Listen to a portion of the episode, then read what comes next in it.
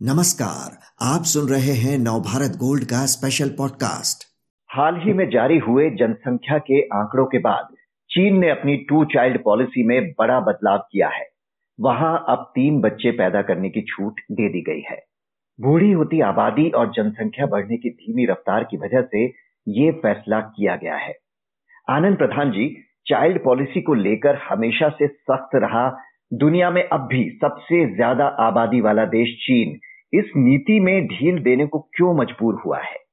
देखिए, इसकी कई वजहें हैं और जब से 1980 में सबसे पहले चीन ने एक बच्चे की पॉलिसी लागू की थी कि हर परिवार में एक से ज़्यादा बच्चा नहीं हो सकता तो उस समय, उस दौर में अगर आप देखेंगे 70 और 80 का दौर वो है जब चीन और भारत और दुनिया के और विकासशील देशों में बढ़ती हुई जनसंख्या एक बड़ी चिंता की वजह थी।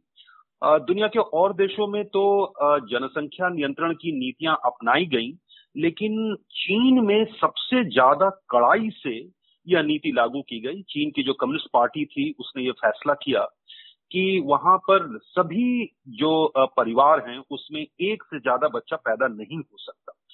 और इसका नतीजा ये हुआ कि 1980 के बाद से जो अगले तीन दशक थे उस, उन दशकों में चीन में एक, की जनसंख्या में एक बहुत बड़ा परिवर्तन दिखाई पड़ने लगा। हमें ये याद रखना चाहिए कि चीन की जो जनसंख्या थी, जिस तरह से बढ़ रही थी, उसमें बढ़ोतरी में तो कमी आई, जो उनका पहला लक्ष्य था कि जनसंख्या को नियंत्रित करना है। लेकिन उसमें जो विसंगतियाँ पैदा हुई, क्योंकि तो चीन भी एक विकासशील देश है और भारत की तरह का ही देश है वहाँ पर मेल चाइल्ड को, यानी पुरुष बच्चे को प्राथमिकता है। तो नतीजा ये हुआ कि हर परिवार में जब एक बच्चा चाहिए तो उन लोगों ने मेल चाइल्ड को, यानी कि पुरुष बच्चे को प्राथमिकता देना शुरू किया, लड़के को प्राथमिकता देना शुरू किया। और लड़के को प्राथमिकता देने के कारण लड़कियों की संख्या बहुत तेज़ी से गिरी। आज चीन में स्थिति ये है कि करीब तीन करोड़ के आसपास लड़के ऐसे हैं, युवा ऐसे हैं, जो जो बिना शादी के हैं जिनके मुकाबले में उनको मैच नहीं मिल रहा तीन करोड़ की जनसंख्या बहुत होती है, जो कि कनाडा की जनसंख्या के बराबर है। तो एक तो ये फ़र्क आया। दूसरा फ़र्क ये आया कि उनके यहाँ जो अधिक उम्र के 60 साल से ज़्यादा उम्र के लोगों की संख्या भी तेज़ी से बढ़ने लगी और उसकी तुलना में जो रिप्लेसमेंट होना चाहिए था, जिसको हम कहते हैं कि वर्किंग पॉपुलेशन यानी 15 से लेकर के साठ तक की आयु के लोगों की संख्या, जनसंख्या में घटने लगी। इस जनसंख्या नीति के कारण इसका असर वहाँ के वर्किंग पॉपुलेशन पर पड़ा है और ये चिंता ज़ाहिर की जाने लगी कि इसके कारण चीन की अर्थव्यवस्था पर भी बुरा असर पड़ेगा क्योंकि आपके पास वर्किंग पॉपुलेशन कम हो जाएगी। दूसरी इसकी आशंका ये है कि जब आपके पास इस एज ग्रुप के लोग नहीं होंगे जो वर्किंग पॉपुलेशन है तो कंजम्पशन पर भी असर पड़ेगा। यानी लोगों जो मांग है और जो खपत है, इस पर भी असर पड़ेगा, और इससे चीन की अर्थव्यवस्था पर बुरा असर पड़ सकता है। तीसरी जो सबसे बड़ी समस्या थी कि सामाजिक स्तर पर इतनी बड़े असंतुलन इसने पैदा किए चीनी समाज में कि एक तरह से आज चीन मूलतः पुरुष प्रधान देश हो चुका है। वहाँ की जनसंख्या में महिलाओं की संख्या घट चुकी है और इसके कारण कई तरह की सामाजिक विसंगतियाँ, क्राइम बढ़ना, ये सब समस्याएँ पैदा हो रही हैं। तो इसके कारण पिछले 10-15 सालों से चीन में इस नीति पर पुनर्विचार चल रहा है। 2013 के बाद उन्होंने इसको रिलैक्स करना शुरू किया। सबसे पहले उन्होंने ये फैसला किया कि जिन, जो परिवार एक बच्चे के परिवार हैं, जो जिनमें से भी मदर या फादर दोनों अगर एक बच्चे के परिवार से आए हैं, यानी सिंगल चाइल्ड पॉलिसी से आए हैं तो उनको दो बच्चे पैदा करने की इजाज़त दी। और 2016 में आते आते उन्होंने इस पॉलिसी को चेंज करके सभी को दो बच्चे पैदा करने की इजाज़त दी।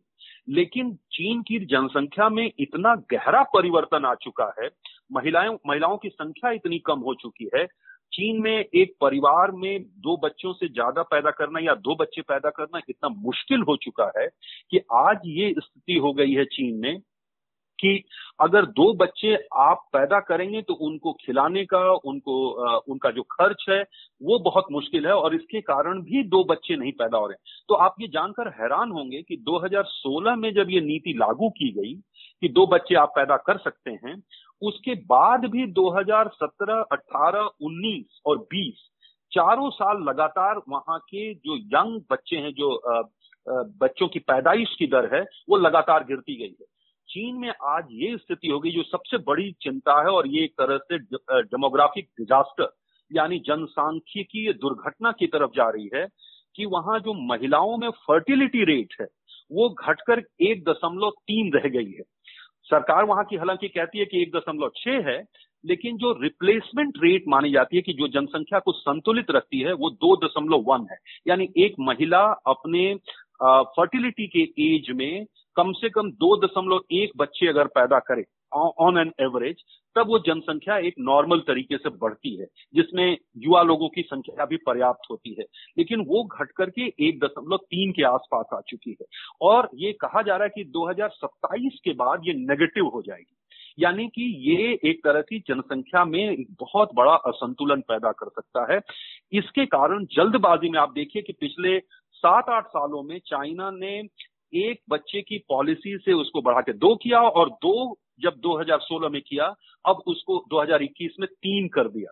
सवाल ये है कि आप तीन बच्चों की पॉलिसी तो आपने कर दी लेकिन जो दो बच्चों की पॉलिसी थी वही सफल नहीं हुई। उसके बावजूद जनसंख्या घटती जा रही है। तो तीन भी होने के बावजूद आपने जब अलाउ कर दिया है तो भी क्या इसके लिए अनुकूल माहौल बन पाया है? क्या इतनी महिलाएँ हैं? क्या इतने युवा हैं? क्या युवाओं में ये जो अभी बच्चों के पाल, लालन पालन का खर्च है उनकी शिक्षा का खर्च है हालाँकि चीन की कम्युनिस्ट पार्टी ने कहा है कि उसका खर्च उठाएँगे और उसके लिए उन्होंने कई तरह के हाउसिंग में टैक्सेस में रिलैक्सेशन वगैरह की बात कही है। लेकिन अभी तो लगता नहीं है कि जल्दी ही इसमें कोई बड़ा बदलाव हो पाएगा। जी विशेषज्ञ भी इस नई पॉलिसी पर इसी तरह की चिंता ज़ाहिर कर रहे हैं कि बेहतर लाइफस्टाइल की वजह से वहाँ पर शहरी कपल्स बच्चे ही पैदा नहीं करना चाहते। अब इससे होगा ये कि शहरी आबादी के मुकाबले ग्रामीण इलाकों में लोग ज़्यादा बच्चे पैदा करेंगे, जिससे वहाँ गरीबी और रोज़गार का दबाव होगा तो असमानता और बढ़ेगी। ये देखिए, इसका एक दूसरा पहलू ये भी है, आपने बिल्कुल सही कहा कि ये जो कई तरह की विसंगतियाँ वहाँ चीन की जनसंख्या में और जनसंख्या नीति के कारण पैदा हुई हैं, वो आने वाले समय में कई और भी विसंगतियाँ पैदा कर सकती हैं। जैसे ये एक बहुत बड़ा, ये पूरी दुनिया का ट्रेंड है कि जहाँ भी वेल्थ बढ़ता है, जहाँ भी शिक्षा बढ़ती है, लोगों की में अपॉर्चुनिटीज़ बढ़ती हैं, वहाँ पर आम तौर पर ये देखा गया है कि जनसंख्या की दर घटती है। ये कहा ही जाता है, और भारत जैसे देशों के लिए और दुनिया के और विकासशील देशों के लिए बहुत बड़ा सबक है, जहाँ हमारे भारत में भी बहुत सारे लोग अक्सर कहते हैं कि हमें चीन की तरह की कड़ी जनसंख्या नीति बनानी चाहिए।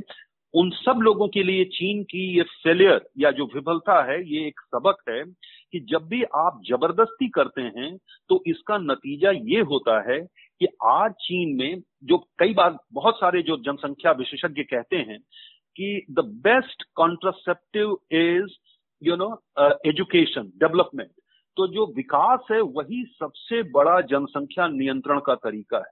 तो आप अगर विकास करें, लोगों को शिक्षा दें, लोगों को रोज़गार दें, एक बेहतर भविष्य दें तो जनसंख्या अपने आप नॉर्मल तरीके से कम होने लगती है, उसके वृद्धि की रफ्तार कम होने लगती है। तो चीन के इस विफलता में और नीतियों को जिस तरह से उनको पलटना पड़ रहा है, ये पूरी दुनिया के लिए एक संकेत है। और वैसे तो देखिए कि दुनिया के तमाम देशों के लिए ये एक चिंता की बात है। जापान ने इसको बहुत पहले से फेस करना शुरू किया। नाइन्टीज के बाद नब्बे के दशक के बाद जापान की जनसंख्या में वृद्धों की संख्या इतनी ज़्यादा बढ़ गई है रिटायरीज की संख्या इतनी ज़्यादा बढ़ गई है कि वहाँ इकोनॉमी एक तरह से लगातार कॉन्ट्रैक्शन में है। उसकी ग्रोथ रेट नहीं बढ़ रही है, क्योंकि एक कंज्यूमिंग क्लास वहाँ पर नहीं है। तो ये मुझे लगता है कि हम सब लोगों के लिए, दुनिया भर के लिए सबक है चीन की विफलता में और चीन की जनसंख्या नीति की इस विफलता में। जी, कहा जा रहा है कि 26 से 2026 से 2030 के बीच युवा और कामगार लोगों की वहाँ बेहद कमी हो सकती है। तो क्या चीन की जनसंख्या गिरावट का असर दुनिया के दूसरे हिस्सों पर भी पड़ सकता है? क्योंकि दुनिया के अधिकतर उद्योग चीन पर निर्भर है। निश्चित तौर पर, और ये चीन के लिए सबसे बड़ी चिंता की वजह यही है। और चीन इसीलिए ज़्यादा परेशान है क्योंकि ये इसके सीधे उसकी अर्थव्यवस्था पर और खास करके उसके मैन्युफैक्चरिंग सेक्टर पर असर डालेगा, क्योंकि चीन की जो सबसे बड़ी अट्रैक्टिवनेस थी, जहाँ सारी इंडस्ट्री और पूंजी गई विकसित देशों की तरफ़ से, कि वहाँ एक सस्ता लेबर और डिसिप्लिन लेबर सप्लाई हो रहा था। लेकिन अब अगर युवा आबादी वहाँ की जनसंख्या में घटती जा रही है तो इसका नतीजा ये है कि वहाँ वर्किंग फोर्स कम है। दूसरा, जैसे देखिए दुनिया के और देशों में अमेरिका में भी वहाँ की जो एजिंग पॉपुलेशन बढ़ रही है, युवाओं की संख्या कम है, पर अमेरिका पूरी दुनिया से बड़ी संख्या में लोगों को आकर्षित करता है। वहाँ बहुत बड़ी संख्या में युवा जाते हैं पूरी दुनिया से और खास करके टैलेंटेड युवा वहाँ जाते हैं। वर्किंग फोर्स वहाँ कमी नहीं हो पाती। लेकिन चीन में संभवतः ऐसा नहीं हो पाएगा, क्योंकि चीन की जो और नीतियाँ हैं, वो शायद दुनिया भर से टैलेंटेड लोगों को आकर्षित नहीं कर सकती हैं। तो ये चीन के लिए एक डिजास्टर हो सकता है और उसका असर दुनिया भर की अर्थव्यवस्थाओं पर पड़ेगा, क्योंकि अभी वो पूरी दुनिया का एक तरह से मैन्युफैक्चरिंग इंजन और मैन्युफैक्चरिंग इंजन के रूप में अगर वो आने वाले दशकों में इस समस्या का सामना करना पड़ता है कि उसके पास ट्रेंड और क्वालिफाइड वर्किंग फोर्स नहीं होती है यंग एज में तो वो निश्चित तौर पर उसका असर चीन की अर्थव्यवस्था पर पड़ेगा। जी, आनंद प्रधान जी, हमसे बात करने के लिए आपका शुक्रिया।